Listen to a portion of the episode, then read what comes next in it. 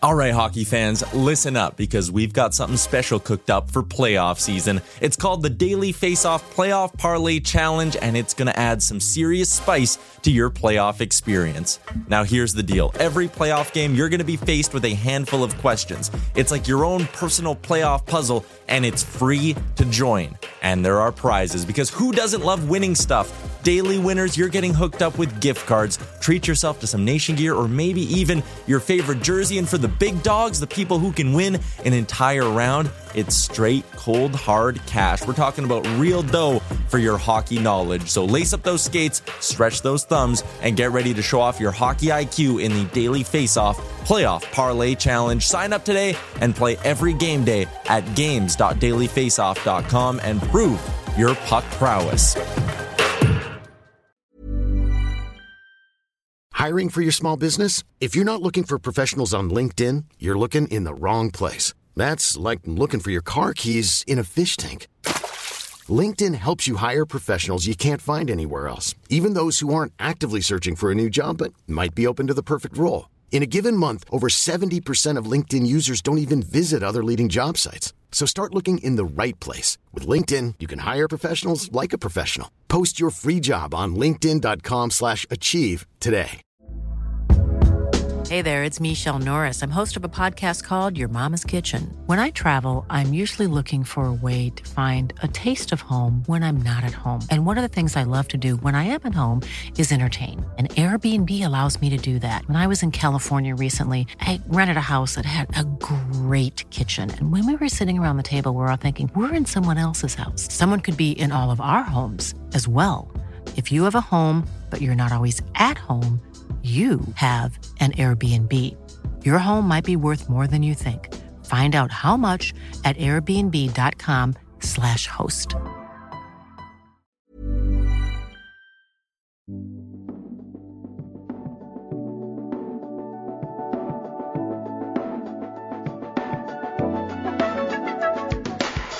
Welcome to the DFO Rundown podcast with Frank Seravalli and Jason Gregor on dailyfaceoff.com. Delivered by DoorDash.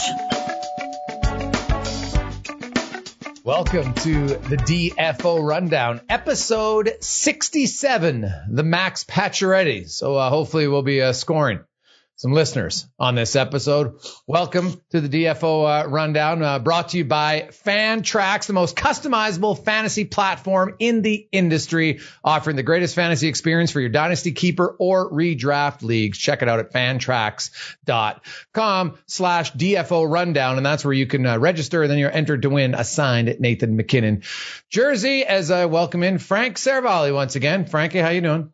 Hey, what's up? I just called you Frankie. I don't think I've ever called you Frankie. Does anyone That's, call actually, you Frankie? Actually, that was uh, that was my name for the first 14 years of my like. That's all anyone ever called me. All and right. then for whatever reason, I got to high school and I was like, man, that sounds so childish. I'm gonna just become Frank, and then I did. Okay. So that's when That's that's so- the true story. Okay, there you go. I was wondering. Did now do your do your parents ever call you Frankie still? Not really. No. That's fair. Because Yeah. usually, like, I would assume it would have been your parents who called you, started calling you that, or was it your buddy? Yeah, yeah, because my dad's name is Fran, so they um they wanted some sort of differentiation. So, Oh, he didn't go with Fran Jr. Jeez, could have been a junior. nope. Nice. Well, welcome into the uh, woodjerseys.com studio. Of course, Wood Jersey is an official licensed product and looks great in your office, fan cave, or wherever you want to show off your fandom. As you'll see, Frank, I get a new one coming. I got a new one. I'll unveil it. Keep saying it. next week. Uh, well, hey, I don't want to sh- I don't want to chirp anybody, but hey, Jared, feel free to drop it off. So uh, there you go.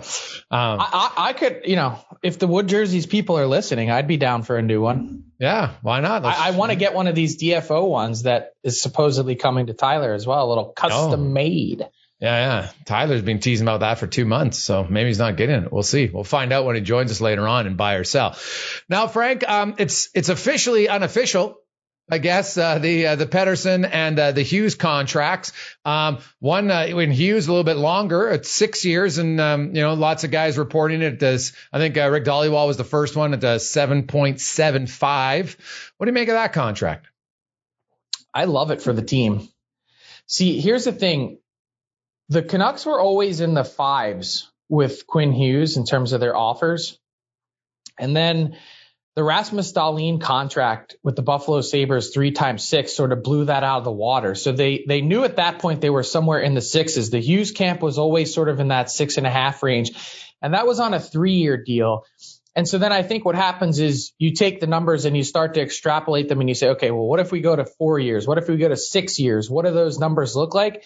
So to go from six and a half on a three year deal to somewhere in the neighborhood of seven, seven, five by the time this is all said and done on a six year deal, I think it makes sense when you have a foundational pillar of 50 point defenseman. And look, I know that people were all over Quinn Hughes for the season that he had last year.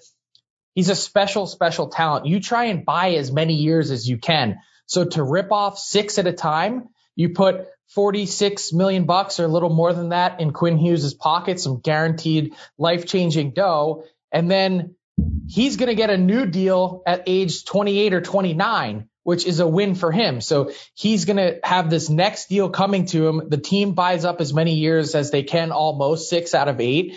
And I think this is a win for the Canucks moving forward. It's going to be a lot trickier on Elias Pettersson. Yeah, the, the, I'm I'm curious about Hughes. Uh, you know, when you pay a guy 7.75, he's obviously going to have to improve his defensive play. He's a young defenseman. He's only played two years, so that will come. I also think it will help them um, having him sheltered a little bit because when he played with Tanev, two years ago, like Tanev is just a rock solid defender and, and he's not flashy, but he allowed Hughes to really be the Quinn Hughes and Hughes didn't have to defend as much. Last year he had to defend more. So I think his partner this season uh, will be key for them to allow Hughes to be who he wants and slowly integrate more of the defensive side. Now you mentioned it'll be difficult more for Pettersson because we're hearing a three year deal for him. Yeah, three year deal somewhere south of eight million. And look, he's a such a productive player. He's the the heartbeat of that team. So creative. Uh, he's one of those rare gets you out of your seat players as a fan in the NHL. And obviously, the the injuries last year slowed him down a bit, but still. Um, to get him on three years, though, I'm really going to be curious to see what the price tag is for that third year on the deal. Now, the formula had changed a bit in this new CBA that was executed in 2020 about how that works in terms of uh, the third year, and it needs to be close to the average of the deal in order for that uh, to be the qualifying offer for the, the next year, since Elias Pettersson will still be an RFA at the end of those three years.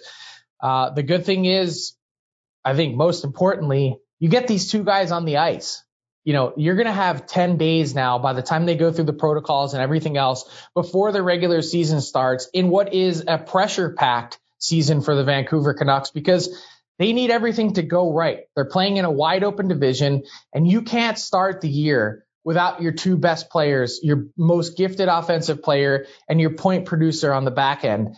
Uh, they are now getting those deals done close. We expect it sometime on Friday, the announcement, the official announcement and they need to move forward. Let's get these guys in town. Let's get them on the ice. You deal with whatever happens with Elias Pettersson three years from now and what that costs you later. But I think the other win in, in getting Elias Pettersson south of eight is that when some of these other guys come up in short order, your Bo Horvats, your Brock Boesers, if you know that Elias Pettersson is your top offensive player, the guy that's setting the bar for your team, well, then everyone needs to come in below them. So it helps set a little bit of a salary structure, even if it is on a bridge deal, even if it doesn't buy any UFA years, which is what you'd have to do with Boeser uh, and Horvat probably in their next contracts. So those are all things to weigh. But I think to get these deals done now before it really push comes to shove with the opening night of the regular season, the Canucks needed to do it.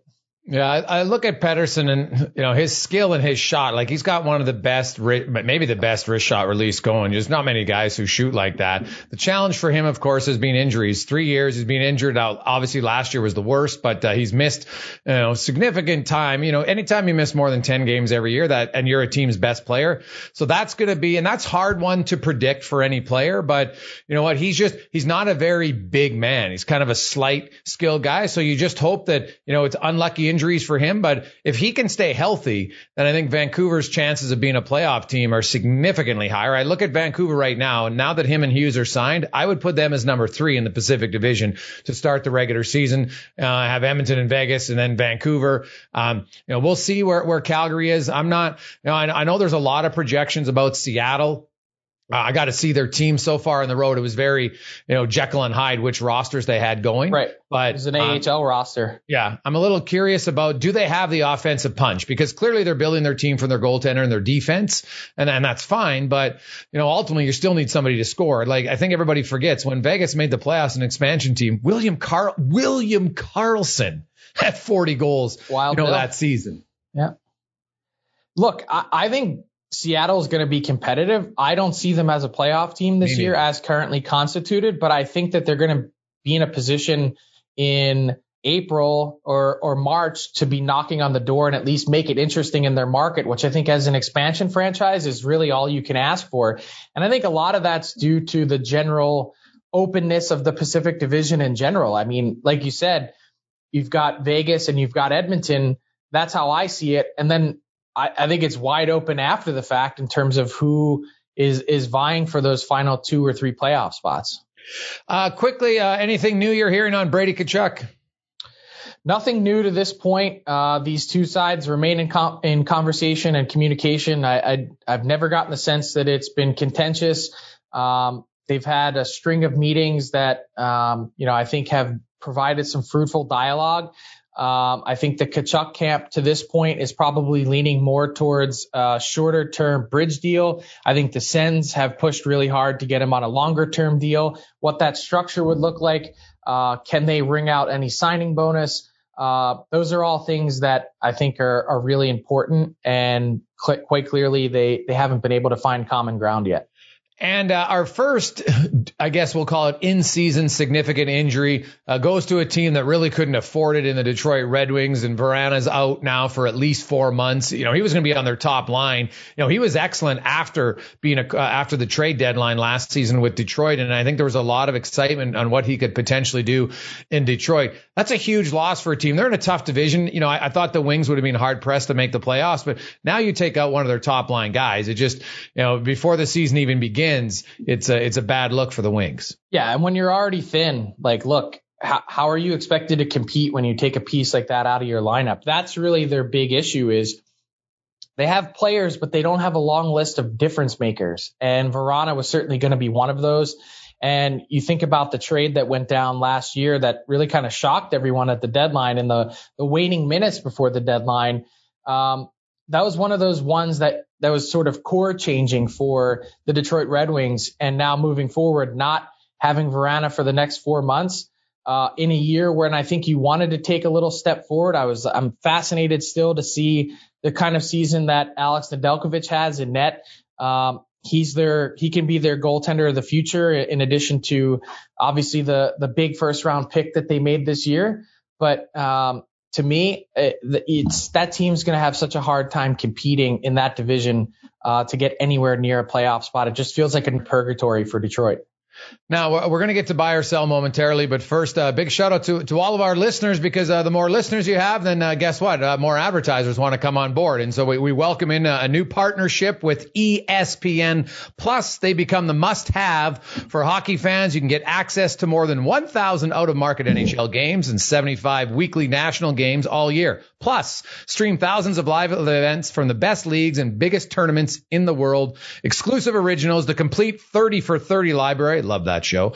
Premium articles and fantasy tools and more with ESPN Plus. You can sign up now at espnplus.com slash NHL slash DFO. And uh, now we welcome in to the Wood Jersey Studio is uh, Tyler Yaremchuk uh, back with us for another uh, rip roaring edition of Buy or Sell. First of all, Ty, how you doing? Because your Jays, man, uh, they're on the brink now. They got it. well, they got to sweep the uh, Orioles and get some help. How you feeling?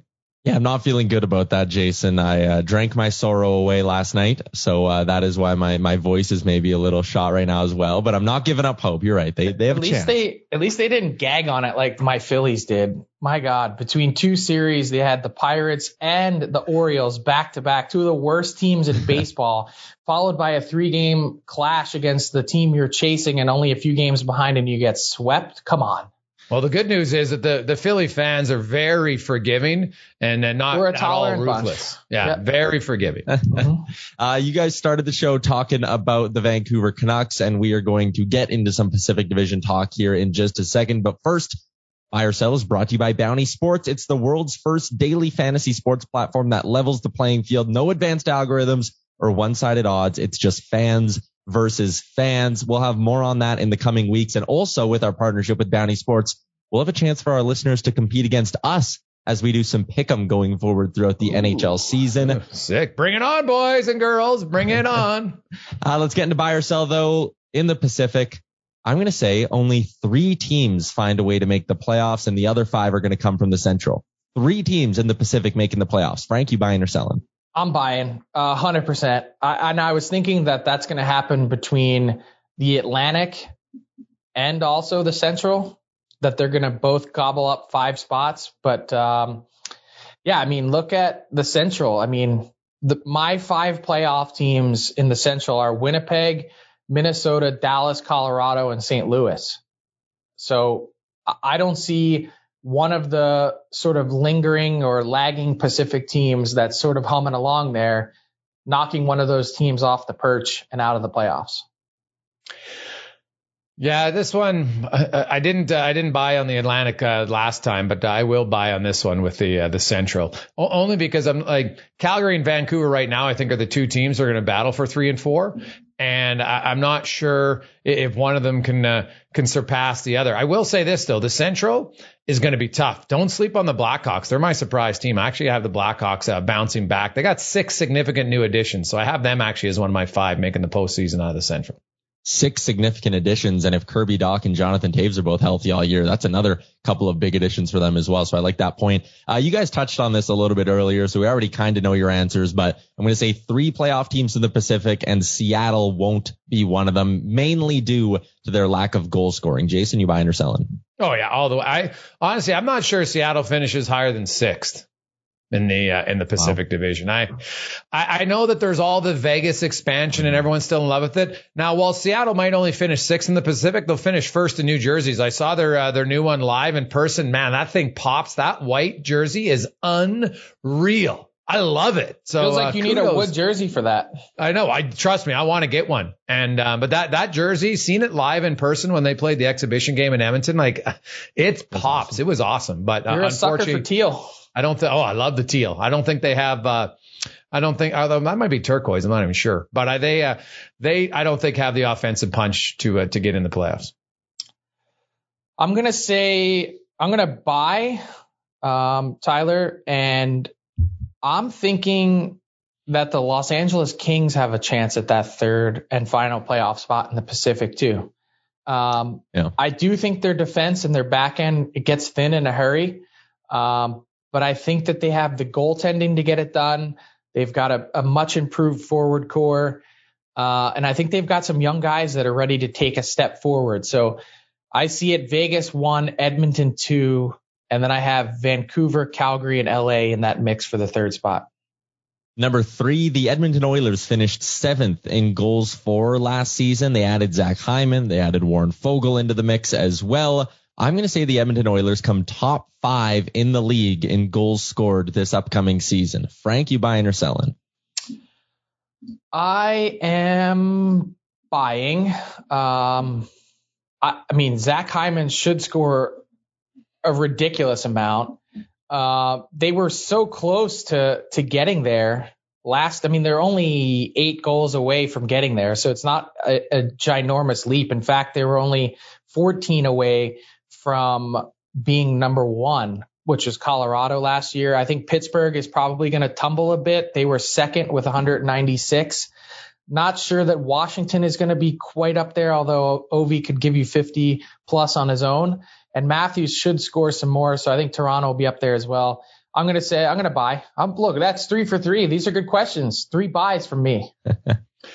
yeah, I'm buying all day long. I, I, wrote about it earlier. The other reason is because they're power play, and uh, with, with, the increased uh, power play opportunities, Edmonton's power play is going to score more goals, but five on five, uh, they will be better uh, because it's virtually impossible to be worse from a support standpoint. And it's funny, even last year, Edmonton finished ninth in five on five goals last year, despite having very little outside of their top two centers and Jesse Puljujarvi scoring at five on five. So I think they'll uh, they'll be a top five. I'll say this: they'll finish top three in goals.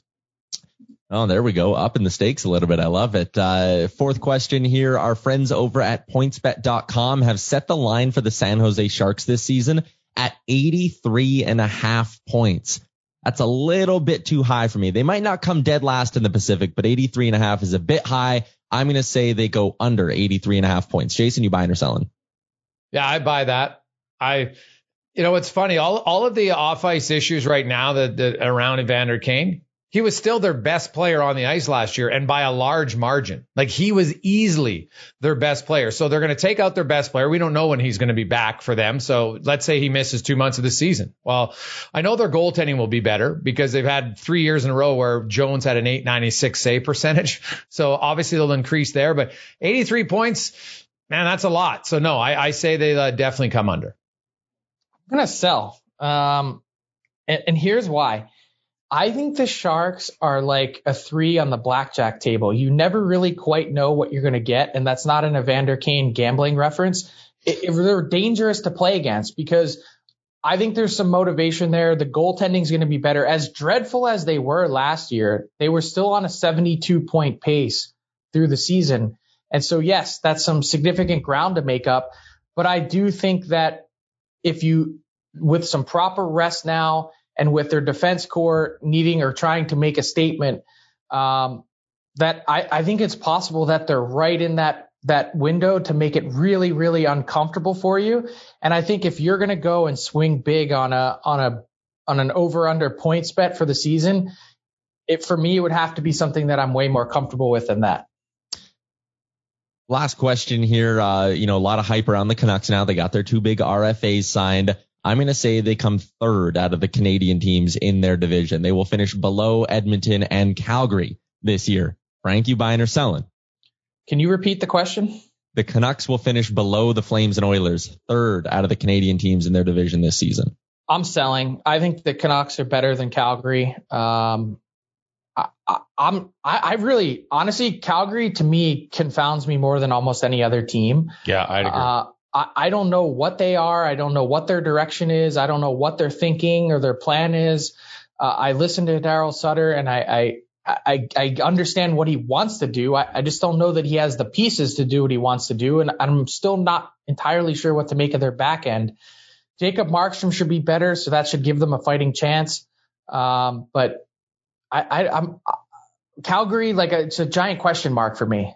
Yeah, they, they're the wild card for sure in this Pacific. They could be great. They could be terrible. They could be in the middle. Like they're they're really all over the place. Yeah, like Johnny Gaudreau, Matthew Tkachuk, they've both got the potential to have big bounce back seasons. You know, Sean Monahan quietly played through an injury last year. Sean Monahan, up until last year, had actually out, had more goals than Nathan MacKinnon in the same draft class, right? Like Sean Monahan's been a pretty much a 30 goal scorer his entire 30, career. 30. Yeah, and he, uh, so I think he bounces back, but my my concern is on their back end. Uh, I'm looking at their blue line and I'm like, you know, uh, can they? They don't have a number one D man. Well enough, but you know, their offense is intriguing to me that they're the wild cards. So you know what? I'm actually going to uh, I'm going to sell and say that the, the the Flames somehow squeak ahead of the Canucks. All right, there you go. That is buy or sell brought to you by Bounty Sports, the world's first daily fantasy sports platform that levels the playing field. Check them out, bountysports.com. We should have a promo code coming in the next week as well and a chance, like I said, to compete against us here on the rundown in a little pick 'em. It'll be a ton of fun. Check them out, Bounty Sports. Yeah. Who doesn't love competition, man? Absolutely uh, love it. Now, speaking of competition, there, there's lots of it in uh, Pittsburgh, uh, only because of it. Now, guys are competing for the center ice position that they usually would never compete for. The number one and number two center spots have been uh, locked up in Pittsburgh for basically since Crosby arrived in 05, and then Malkin followed them uh, the next year. But uh, injuries to Malkin, he's out uh, for a few months. Sidney Crosby's missing at least the first week of the season. We'll find out though uh, how much more he's going to miss as we get to our uh, guest today. Uh, brought to you by DoorDash, proud sponsor of the Nation Networks of podcasts. Use the promo code RundownDD. Gets first time users 25% off when they use the app and free delivery. So check it out at DoorDash right now as we welcome in Rob. Rob Rossi. Our next guest has been covering the Pittsburgh Penguins since 2003, a Steel City native who I'm lucky to call not just one of my closest friends in the business, but one of my closest friends in life, Rob Rossi. Welcome to the DFO Rundown. Frankie, good to see you, my man. Yeah, I've known you a long time. So, yeah, unfortunately, you're one of the few people I've tried not to forget. So, well, yeah, there you I go. Thought, I thought Pittsburgh and Philly guys, like I thought, did you guys have to fight in the back alley once and then just become friends? How's that work? Well, I would say that Frank and I probably both had enough people in our own markets that disliked us that we found a natural bond, uh, uh, honor amongst thieves, I guess. Yeah, we were sort of the uh, the outsiders that became insiders, I guess, is how you would call yeah. it. Um, but Rob wanted to connect with you and and get the lowdown on the Pittsburgh Penguins. What a fascinating season this is going to be. So much to unfold. I guess initially, what's the feel at camp? No Sid, no Gino for the first time and feels like forever. Uh, this team has somehow found a way, even in the last couple years, to to get itself into the playoffs. What's the feel in training camp, and what's the buzz like? Well, from my perspective, it's it's been a fun camp because usually we come to these things and it's like the roster's completely set. You know, we convince ourselves there are some storylines and they're really not. Um, so this has been fun because you know, other than Sidney Crosby, you know, doing some individual workouts before practices, uh, it, it's it's really been focusing a lot on on guys that, if not with a chance to make the team, certainly a chance on the team to have different roles. Um, but I, but I don't think there is as much buzz, um, and I, I, don't think that's just because of Crosby and Malkin being um, non-factors this camp. That that's part of it, uh, but I think a lot of it is is they've you know they've peppered out in the playoffs three years in a row, and unlike the off seasons that followed, you know, two of those, um, their general manager is new, uh, and Ron Hextall is not as uh, splashy and aggressive as was Jim Rutherford. I don't know that anybody is as aggressive as was Jim Rutherford, but um, people weren't excited about their off season. Um, I think people are sort of in the, at least in Pittsburgh right now. I think there's this sort of they're walking this line, the fan bases of do we believe that this team will, as it has in recent seasons, uh, probably outperform uh, what the expectations would be based off what were a lot of injuries in those years? Or do we think this is sort of what it's about to become? And until they do new deals for Malkin and Letang, I think there's a lot of uncertainty around this team. And I think the fan base is, is sort of reflecting that. Will they do new deals for Malkin and Letang? Like, I think that's what everyone wants to know. Yeah, I mean, I think the answer is yes. Um, provided both of those players are, you know, interested in again taking um, sort of a hometown haircut. Uh, I don't see how they don't keep Chris Letang from a hockey on ice standpoint because he is still their best defenseman. Um, guys like him, look, if you paid Chris Letang 725, which is his current number on like a three year extension, I think you'd still be getting pretty good value from him because he's still a guy that can play 25, 26 minutes a night, the right handed shot.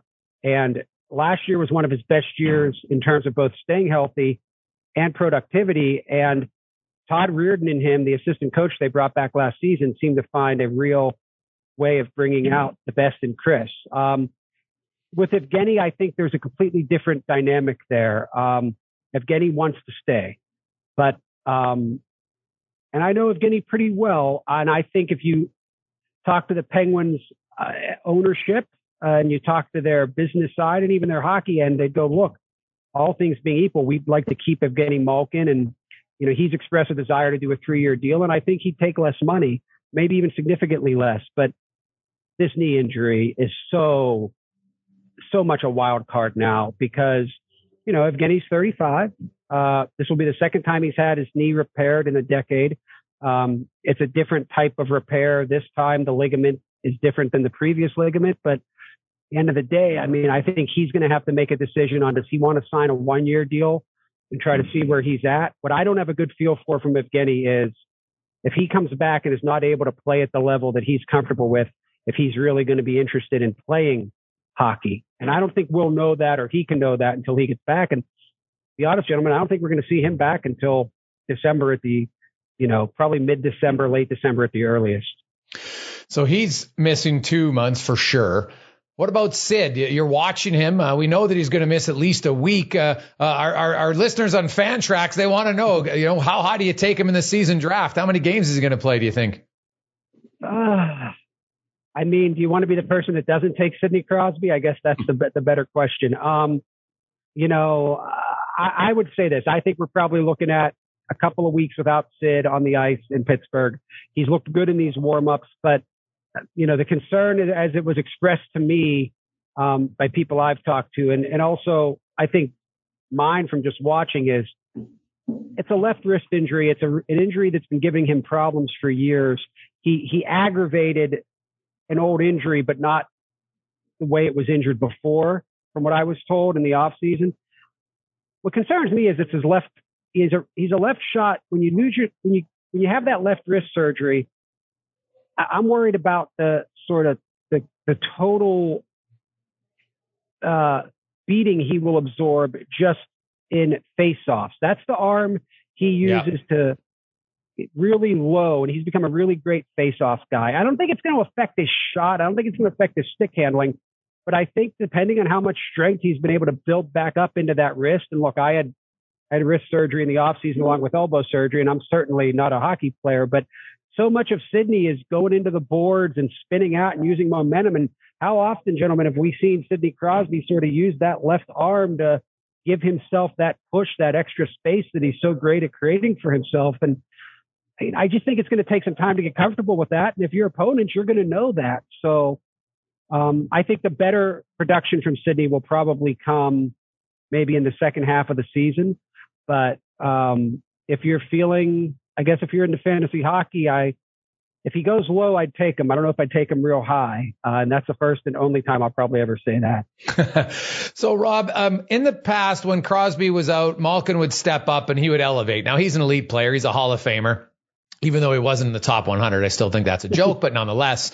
Um, who do they have? Who can step up and like? I, I, think it's impossible to fill the shoes of both, but who's going to do it on the short term until Crosby comes back, and then who's going to be the second line center for the first two months? Great, both of those are great questions. I'll say this: um, I think that their their number two center right now is Teddy Blueger, but I don't know that that will be their second scoring line. Um, okay. They like Blueger to play with Zach Aston Reese in a real sort of shutdown line. Um, that those two played with Brandon Tanev for a while. I think you're going to see them play together again and sort of maybe try to fit somebody in. Um, I think you're going to see a Radim Zohorna is a guy that is a is a big player, comes from their system. Uh, he's very tall. You notice him. He's not a physical player. He's got some skill. I think he's going to see some time as the sort of second scoring line center, at least in those opportunities, uh, while Sidney's out with Jeff Carter, you know, going between Guentzel and Rust as the, the number one center. And so when you ask me who I think needs to step up, to be honest, it's not either one of the centers. Um, among the forwards, I really think that guy is Jason Zucker. Uh, he is a guy who has been a, a really consistent and good offensive player in this league, but you know, he has not clicked with either center in Pittsburgh. And I think there's a feeling here that he might thrive in this environment. And if he does, maybe that gets him off to the type of hot start that restores some confidence that gets him going again because they're going to need somebody like that to do well early and extend it through Malkin's absence because again, they're going to be out without him for at least two months, probably a little longer than that. So I think you look at a guy like Zucker. I think the other way they can, they can handle this without those two centers or even with those two centers limited is they do have some guys on the back end that can produce. And I think they need to be more consistent with that. Uh, obviously, I mentioned Letang, guy like Mike Matheson, who, quite frank, had changed my mind uh, last season. I, I, was one of those people that was like, why, why did they need Mike Matheson? But um, he has a confidence with pushing and uh, creating and and making offensive plays that really you don't see much from guys in this league. And I think he's a guy that can find a level of consistency with that type of offense while not subtracting too much from defense. Um, but I think that's a, I think they're gonna have to get some scoring from the back end a lot early and, and hope their goaltending holds up. And look, be lying to you if I told you I had a whole lot of confidence in their goaltending going into this season. They seem to, but that's certainly a minority opinion in Pittsburgh. Mm-hmm. So you talked about the center position and and obviously that's of critical importance and I think the Penguins recognize that as well. One sort of glaring story that when I look at the Penguins and their cap situation that stands out to me, Bryan Rust isn't signed. Mm-hmm. You know, move, he has obviously one year left on his deal at 3-5.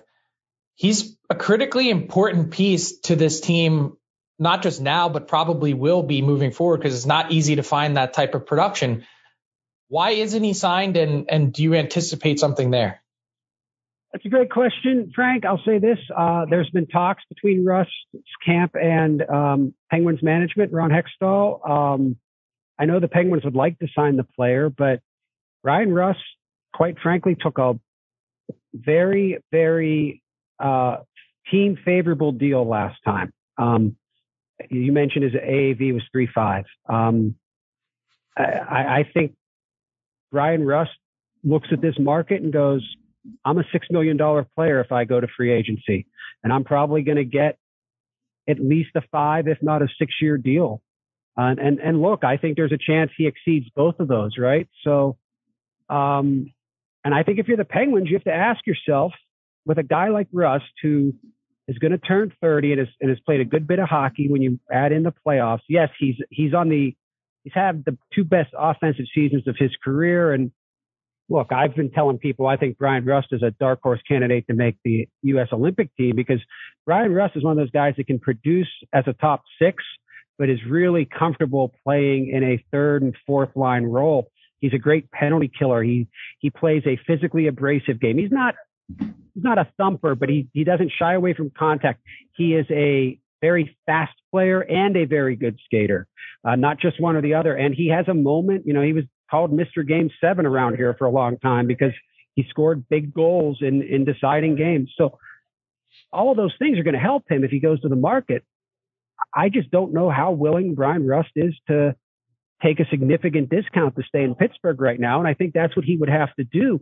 And I don't know that it's money, Frank. I think it might be term. Um, I really do. I think the Penguins might look at a player like that who's going to be because he's already 29. Right. So right, yeah. if, you're about to right. embark on this rebuild or whatever you want to call it, retool, whatever language the Penguins want to use, by the time you get to where you want to get to, Bryan Rust might be 34 and is is he the guy that really makes sense to dig in and sign long term? No, I don't. I, and I think that's what they're weighing, right? Because they've already got one of those guys, um, a little bit younger, but in Jake Guentzel. They signed, they, they signed Jake to a $30 million total contract. It was a five year, $6 million deal when he signed it. And, you know, I think they'd be fine giving Bryan Rust something like that. But the problem is, I think Bryan looks at it and goes, I can get more term and I might be able to get a little more money. And, you know, I asked Bryan this question at the end of last season, and it was a really, sometimes these guys don't say anything about this stuff. Sometimes they give you an answer that's so glaring that you kind of hold on to it. And I asked him how much he became a father for the first time. And I said, how much does, you know, now being a family man play into this? And he said, look, with the opportunity to become a free agent, uh, you know, my family is my first priority. Taking care of them is my first priority. And I, I, I don't know if this can work. Um, and I don't know what they do if it can't, because if they are a playoff team this year, it's hard to imagine them being a playoff team without Bryan Rust the whole year. And if they aren't, um, what message it would send to their fans about maybe dealing a Bryan Rust near or at the deadline when they could probably get a lot for him because of his playoff pedigree.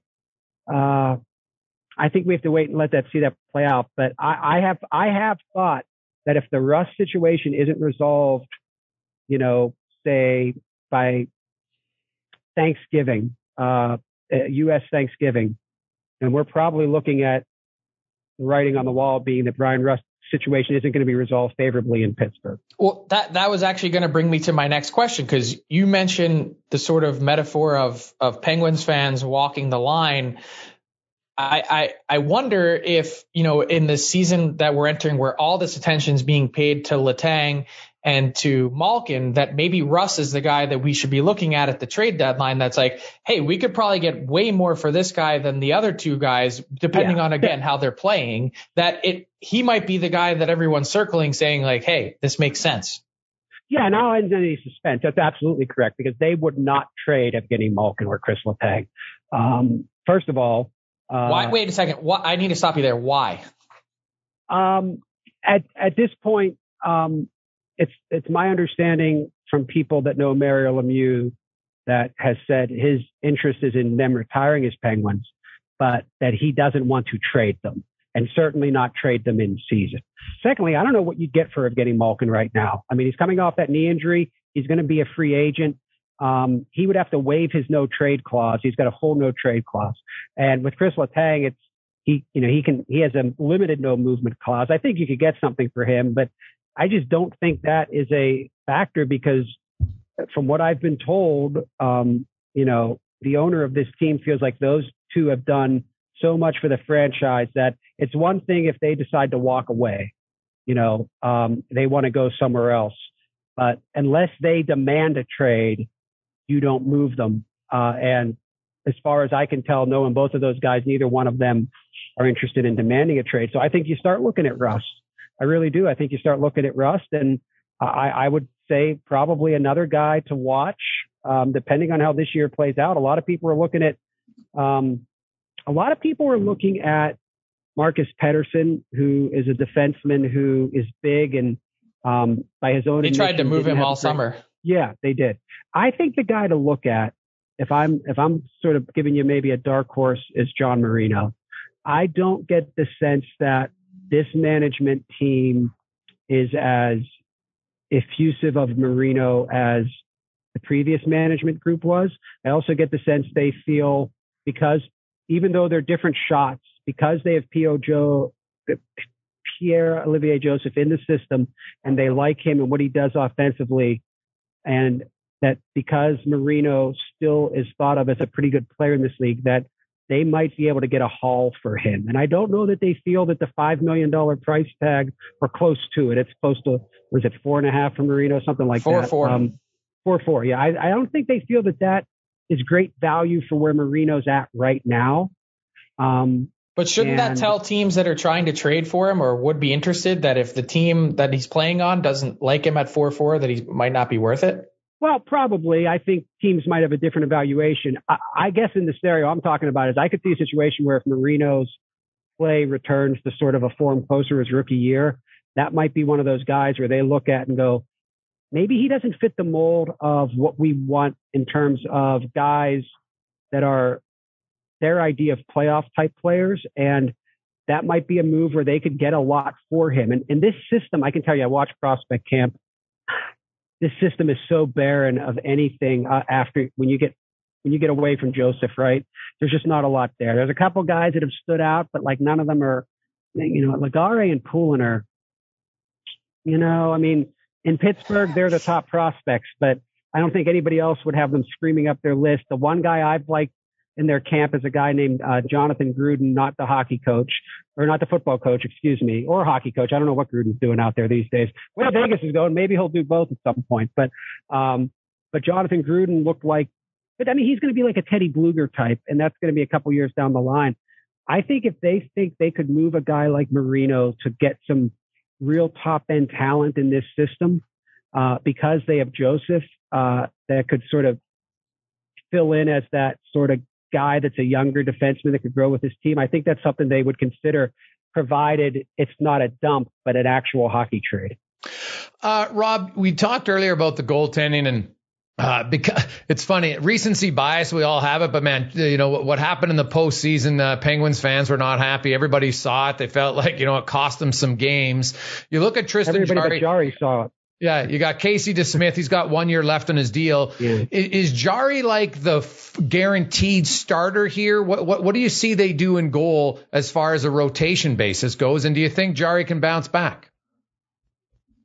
I think Jarry's the starter going into the season. I don't know that I'd feel comfortable saying he's going to be the starter by mid-season. I, I wouldn't be surprised if it's him and Casey DeSmith sort of splitting time. I mean, really, it it it, might have been that last year more had Casey DeSmith been healthier. Um, you know, and no, I, I don't I don't know that Jarry can't.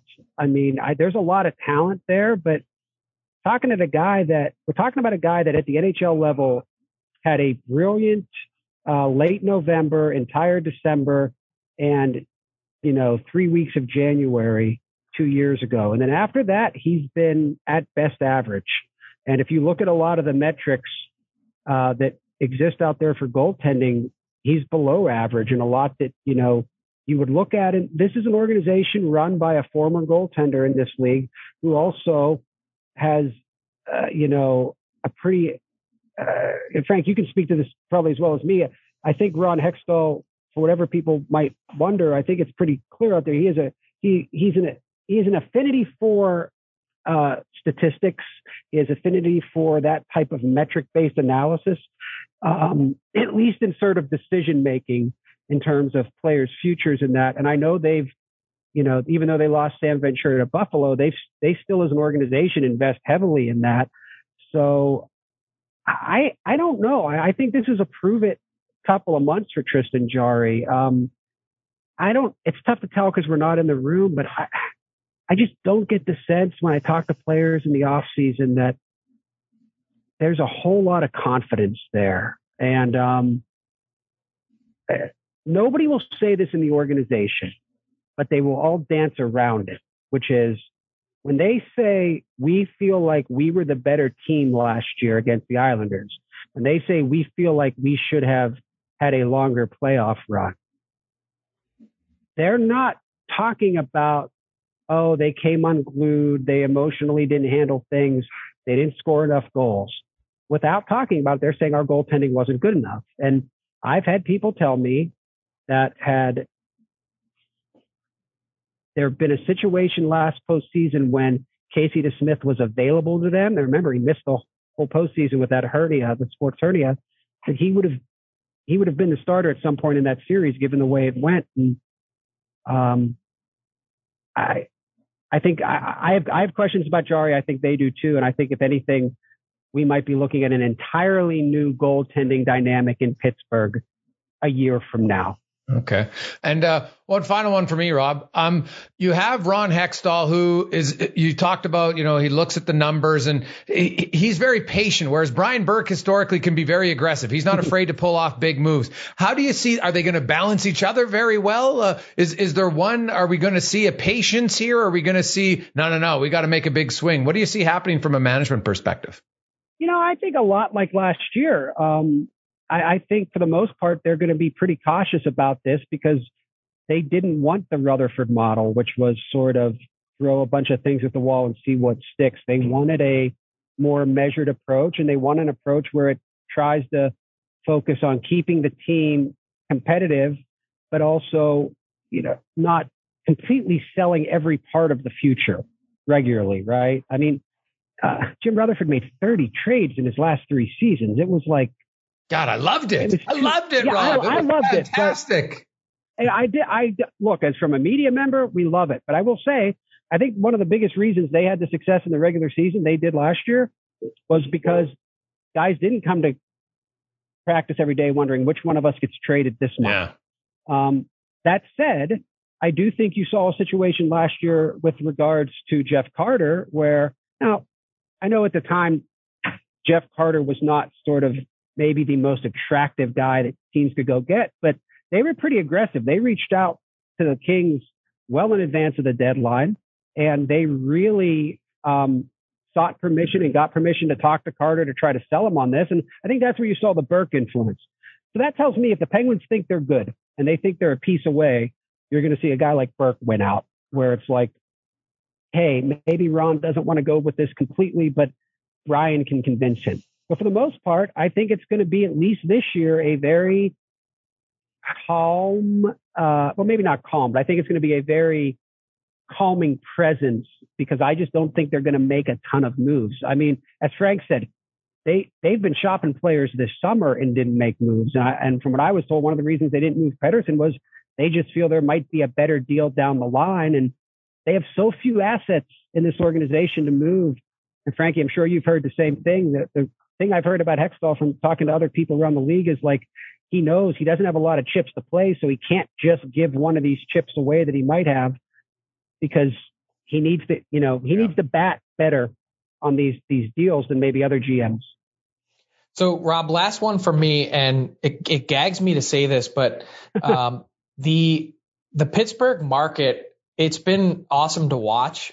You know, the interest in that team over the last two decades because you were there covering it, and I went to plenty of games at the Igloo where it wasn't there wasn't enough there. There wasn't enough juice. There wasn't enough interest, mm-hmm. and the sellout streak has been ridiculous, and all the interest in that team.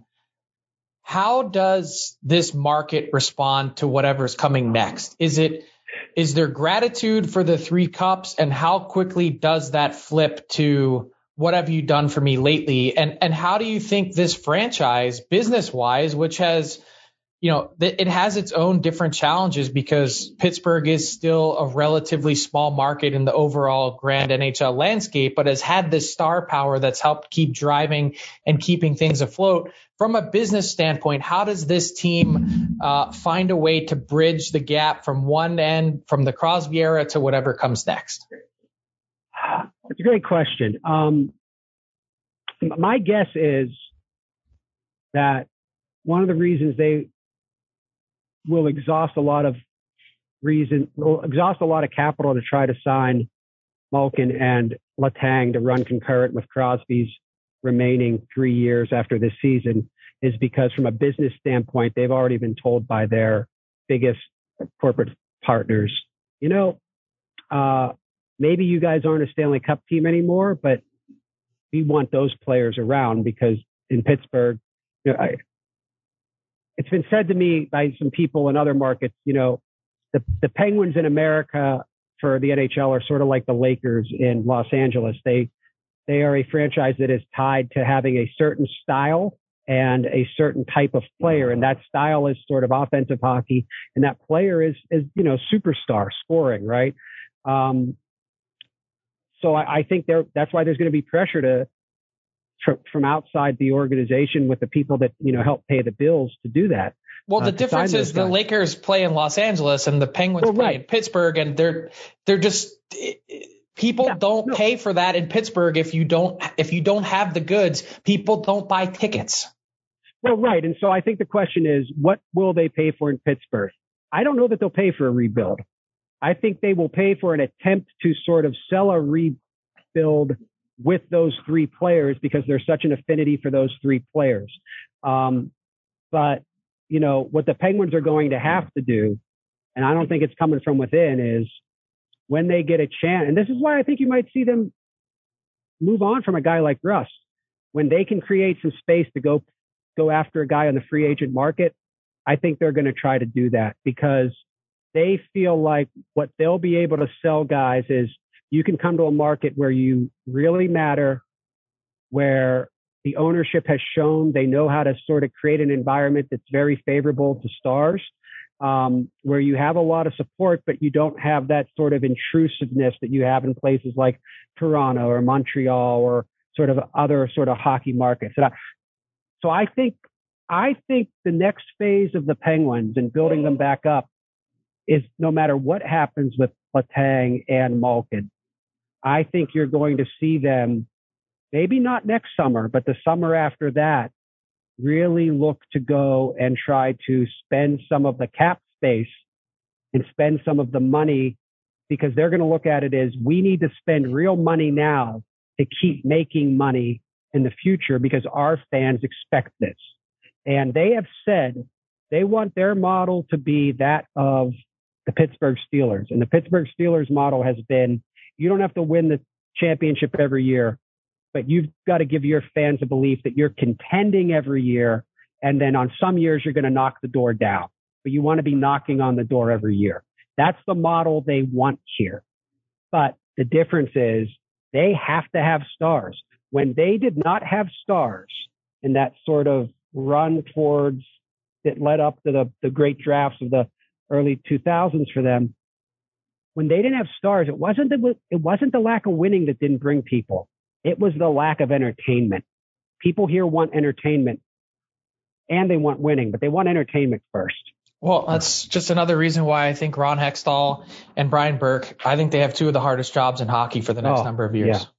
Yeah. yeah, I, I, I, well, look, I think, you know, Frank, you've had them say it to you. I mean, there's a reason Ron was told by um, Brian, this, this is a great job to have, but it's not going to be easy. Um, uh, they're asking the impossible here. And I, and I feel bad in a way because they had done a really good job of exhausting all of their sort of revenue making options. And then this pandemic hit. And one thing about the Penguins is, I've, I've checked this, Frank, they have one of the most favorable arena deals in the league. They get, you know, if, if Bruce Springsteen comes to the PPG Paints Arena, they get, other than what Bruce Springsteen takes, they get 90% of everything else they do.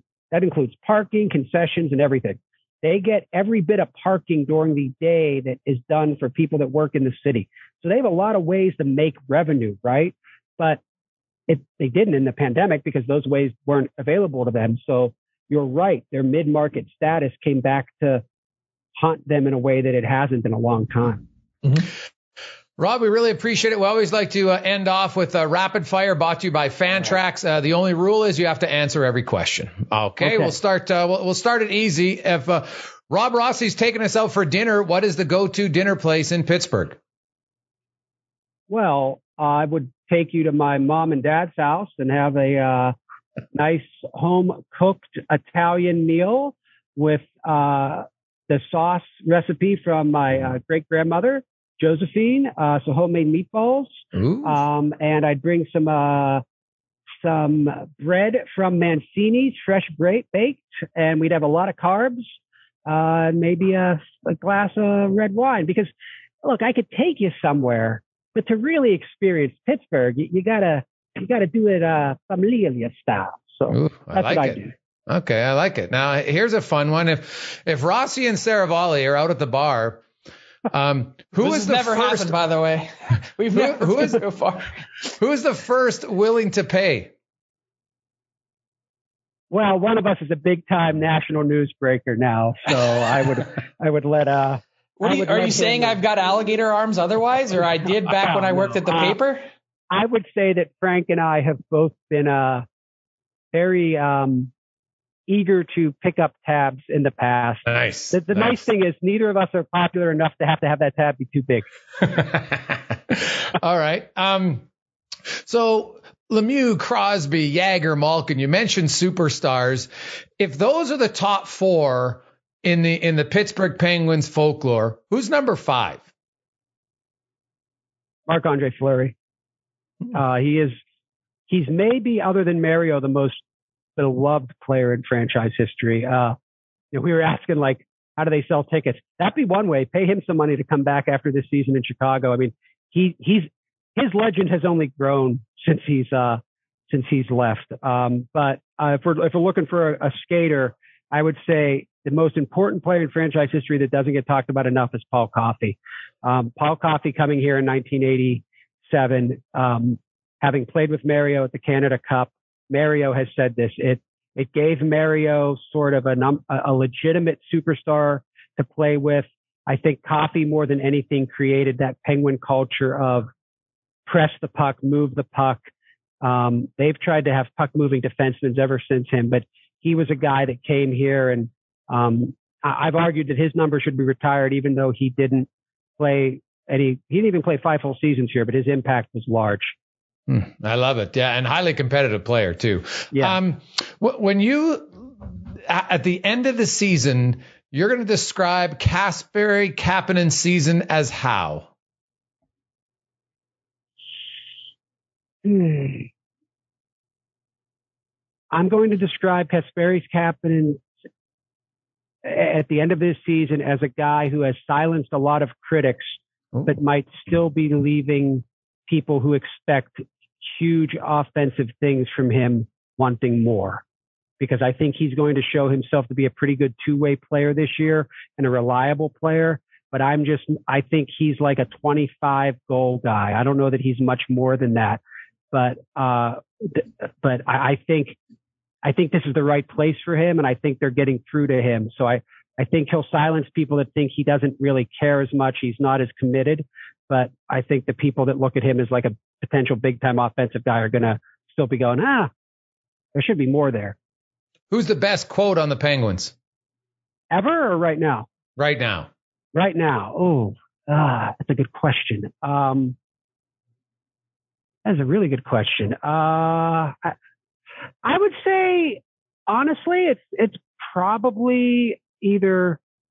I mean, take out of getting Malkin because when he does speak to the media, generally he usually delivers some sort of like oh, amazing, cool. like "we're not good" or something like that. you know, it's a really good quote is Zach Aston Reese. A case in point, I was talking to him the other day, um, and one of the things he said was, uh, I asked him about Teddy Blueger and uh, I was asking about Teddy Blueger's con- um, confidence, and he goes, "He's a really confident guy," and you know, okay, that's whatever. And he goes, you know, he picked me up the other day and he was, he was listening to this Russian podcast because he's always listening to things in Russian and always trying to talk in Russian. And I, you know, he'll tell you like he can, he can talk in a lot of different languages. Why can't we? And stuff like that. And I'm just like, I'm getting all this great material. And then this, this Zach Aston Reese is giving me all this great material. And then he's asked a question about like what his favorite cheat meal is. And he goes, well, I really like sushi. And we're like, huh? And he goes, but I really like, um, uh, it was a sub shop. I, I forget which one Jersey was. Mike's. Jersey Mike's. Yeah, he mentioned, thanks, yeah. Frankie. He, meant, he mentioned Jersey Mike's and then he goes, I don't know why, but it's so damn good. And we're like, you just dropped Teddy Blueger's fascination with Russian podcast and somehow com- conjoining sushi, which in Pittsburgh you should never want to eat. Trust me. It's an old Chad Brown, uh, thing from the Steelers. His wife used to famously say they can't do sushi in Pittsburgh despite having three rivers, which is true. And then he drops Jersey Mike's, and it's like this was all in like a minute. And I'm like, my God, man, like you're good. I'm going to keep him here forever just because of that. Hmm, that's actually a really good line about the uh, three rivers and no sushi. I like yeah. it. Um, have you seen our rivers? You wouldn't want anything. Yeah, no, I, I do love Three River Stadium, though. I will say that. Uh, the, yeah, my great grandfather named it, by the way. Yeah. Ooh, nice. Yeah. Now, the greatest sports statue I personally have seen is Roberto Clemente in Pittsburgh. I think it's mm. unbelievable. Will there be a Sidney Crosby statue similar to Clemente when he's done? So here's a little known fact for your audience. If you come to PPG Paints Arena and you see the uh, place where the Lemieux statue is, um, you'll notice that it's sort of like a pavilion um, an outside pavilion, not covered. That was made that way because they wanted it to be similar to Montreal, okay. where there are many statues. Yes. Um, so the plan is to have a Sidney Crosby statue. Um, before we get to that, and this is where I don't know, I don't know if he's getting a statue, but I will say that within the next three years, we're going to see only the second jersey retirement in the history of the Penguins when it comes to uh, Michel Briere's jersey hangs from the rafters and nobody's worn 21, but that was because he died um, in a tragic accident. The only jersey that's been retired officially is Mario Lemieux's. Within the next three years, the Penguins are looking at bringing back Jaromir Jagr, yeah. bringing it full circle, and raising his 68 to the rafters. Um, He's got to stop playing heard, first. Yeah, well, that's that's the biggest problem. He's like, I would love to do this, but I still play. So they're trying to like get a time where like they could make it work. But um, yeah, I um, there's going to be a Crosby statue. Uh, it's like I said, I I really do believe Sid's probably going to. I I can definitely see a situation where Mario sells a good chunk of his share to Sid, and Sid oh. sort of uh, does that when he's done, and um, then realizes he doesn't really want to ever be a GM and just sort of kick back and, you know, have a have a fun time owning a hockey club. But nice. he's going to get it. He's going to get it. He's going to get it. And you're right about that Clemente statue. It is the, it is whoever when they designed that, it's Yes. perfect because it's literally the way it looked like he coming out of the box. Yeah, and it's so big. I love it. Uh, Rob, thanks so much for joining us in the DFO rundown, man. We really appreciate it. Anytime. I'll tell you real quick, guys, too, about Mario statue. I remember talking to him the day it was, uh, you know, whatever they, and he goes, I, he just was unhappy that day. And I said, what are you so unhappy about? He goes, usually they don't do this until you're dead. I'm not planning on dying anytime soon. Perfect Uh, ending, Rob. Thanks so much. Take care, gentlemen. Rob Rossi, man, he's a beauty. Uh, some great uh, intel about Pittsburgh. Uh, yeah, no sushi in Pittsburgh. Some, something to know next time I'm there. Oddly, never I've tried it. actually, I think I've actually eaten sushi in Pittsburgh with Rob, which is, yeah, and it was it was average. We, I survived. I mean, I didn't Huh. end up, and, and, and who's kidding who? Like, I always joke, like, I could, I, I- I'd be down with like a three week stomach virus, drop 50 pounds. oh, jeez. Well, Frankie, that was uh, the rundown episode. Uh, Max Pacioretty, 67, brought to you by Fantrax. Reminder to all of our listeners, go to fantrax.com slash DFO rundown. That's where you can register. Fantastic uh, season long fantasies. If you got keepers or if you want to redraft league or a dynasty, do it all. And you can enter to win a signed Nathan MacKinnon jersey. Have a great weekend. Uh, well, there'll be lots more cuts and more to talk about in episode 68. Thanks for listening to the DFO Rundown with Seravalli and Gregor. Keep it locked on dailyfaceoff.com and subscribe wherever you get your podcasts from to never miss an episode. Delivered by DoorDash.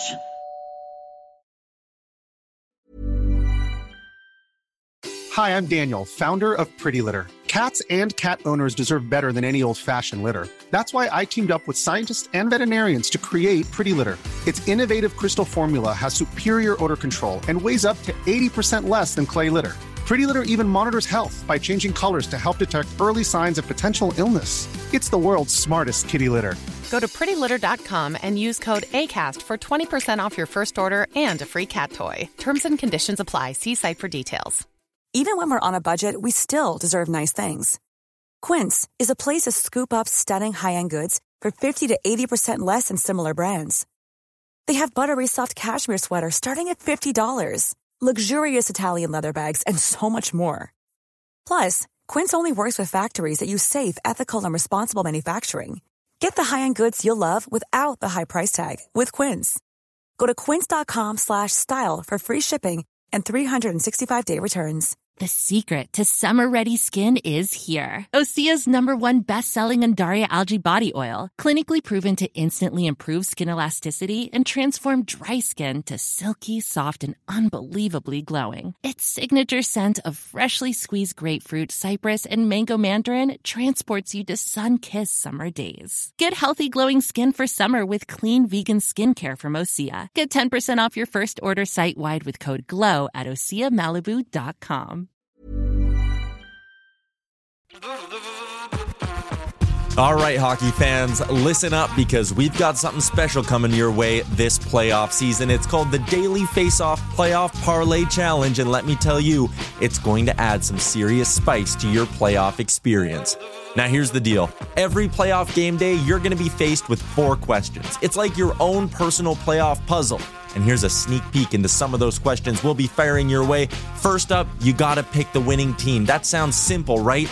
But there's more. You got to decide if the total amount of goals in the game will be over or under a certain amount, and that's where the real strategy starts to kick in. Next up, you're picking who's going to find the back of the net first, and you're going to want to be careful because that's one that could be cooked early on in the game. And finally, you got to predict which period is going to be the highest scoring. Will it be a barn burner in the first, a shootout in the second, or a nail biter in the third? That's up to you to decide. Now let's talk about prizes because who doesn't love winning stuff? For the daily winners, you're getting hooked up with gift cards to treat yourself to some fresh nation gear, and you might even win a jersey from your favorite team. And for the big dogs, those who can win an entire round, it's straight, cold, hard cash. We're talking real dough for your hockey knowledge. So lace up those skates, stretch those thumbs, and get ready to show off your hockey IQ in the Daily Faceoff Playoff Parlay Challenge. Play now at games.dailyfaceoff.com and prove